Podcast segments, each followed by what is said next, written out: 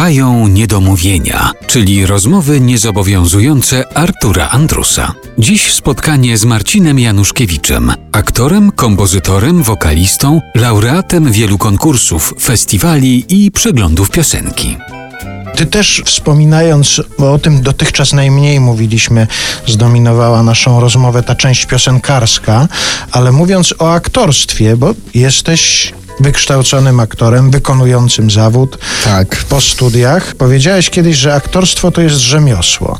I chciałbym, żebyś, jeżeli chodzi o te wszystkie rzemiosła, które wykonujesz, czyli trzymajmy się tamtej definicji z przeglądu piosenki aktorskiej, tamtej notki biograficznej aktor, wokalista, songwriter, żebyś powiedział, kto w każdym z tych rzemiosł najwięcej cię nauczył? Czy możesz wymienić od razu takich swoich mistrzów, na przykład, nie wiem, z czasów szkoły teatralnej, czy potem już pracy w Tak. teatrze? Tak, absolutnie. W szkole teatralnej y, w zawodzie aktora, o tak bym powiedział, najwięcej zawdzięczam Agnieszce Glińskiej. Zawdzięczam jej jakieś myślenie o zawodzie, gust, y, jakąś taką estetykę. Przyjaźnimy się, ale też pracujemy razem przy różnych okazjach.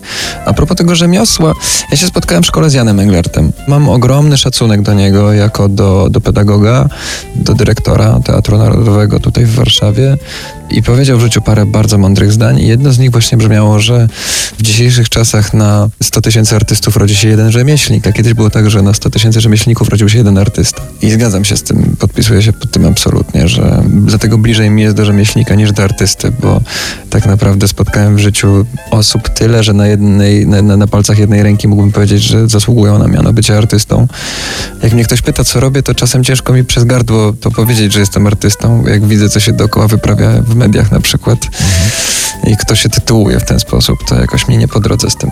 No więc to, jeśli chodzi o aktorstwo, jeszcze wymieniłbym Andrzeja Strzeleckiego, mojego rektora ukochanego. On mnie zaraził chyba musicalem i Stanami Zjednoczonymi, w sensie USA, miłością do, do tej amerykańskiej wielkiej sceny. To jeśli chodzi o aktorstwo, jeśli chodzi o muzykę, to tak naprawdę nie miałem nigdy w życiu wielu nauczycieli. Mogę wspomnieć Renatę Tomek, która jest, y, do dzisiaj się serdecznie przyjaźnimy. Ona uczyła mnie wiedzy o kulturze w liceum. Dzięki niej wystartowałem w ogólnopolskim konkursie recytatorskim i tak naprawdę pierwszy wielki sukces, wielki, większy sukces w moim życiu to było wyróżnienie w poezji śpiewanej we Włocławku w 2004 roku. Wyśpiewane właśnie słowami Bolesława Leśmiana. Wspomnę jeszcze pana bakalarza, który prowadził ten zespół, o którym rozmawialiśmy dzisiaj, Koranka zginały i wdziewaliśmy... szkole podstawowej? W szkole podstawowej to pan Zdzisław Bakalarz, muszę, muszę go wspomnieć i chętnie to zrobię. A jeśli chodzi o songwriterstwo, to w Polsce mamy dzisiaj, chociaż mniej oczywiście, ale mieliśmy wybitnych twórców.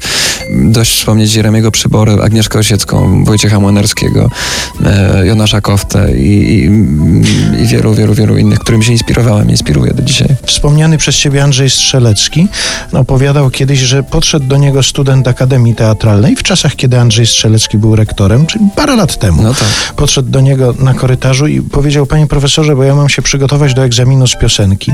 Co ja mam przygotować? Na co Andrzej Strzelecki mu odpowiedział, no to niech pan coś sobie przygotuje z Osieckiej, z Młynarskiego, z Przybory. Na co ten adept sztuki teatralnej powiedział, panie profesorze, chwileczkę, ja sobie zapiszę te nazwiska. Ty już w szkole teatralnej już wiedziałeś. Tak, ja wiedziałem. To już gdzieś do mnie trafiło no, wcześniej.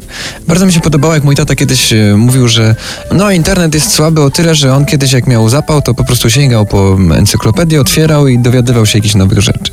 Czytał sobie hasła na dobranoc. I to mi się podobało, bo ja trochę też tak mam, że jak coś mnie interesuje, to naprawdę sam szperam. Internet mi w tym oczywiście pomaga. Bo jak mnie ktoś do czegoś przymusza, coś mi czasem pokazuje, zobacz, to przeczytaj, to musisz zobaczyć ten film, jest świetny, albo musisz przeczytać tę książkę, jest świetna. To ja mam tak, że częściej mnie to zniechęca niż zachęca.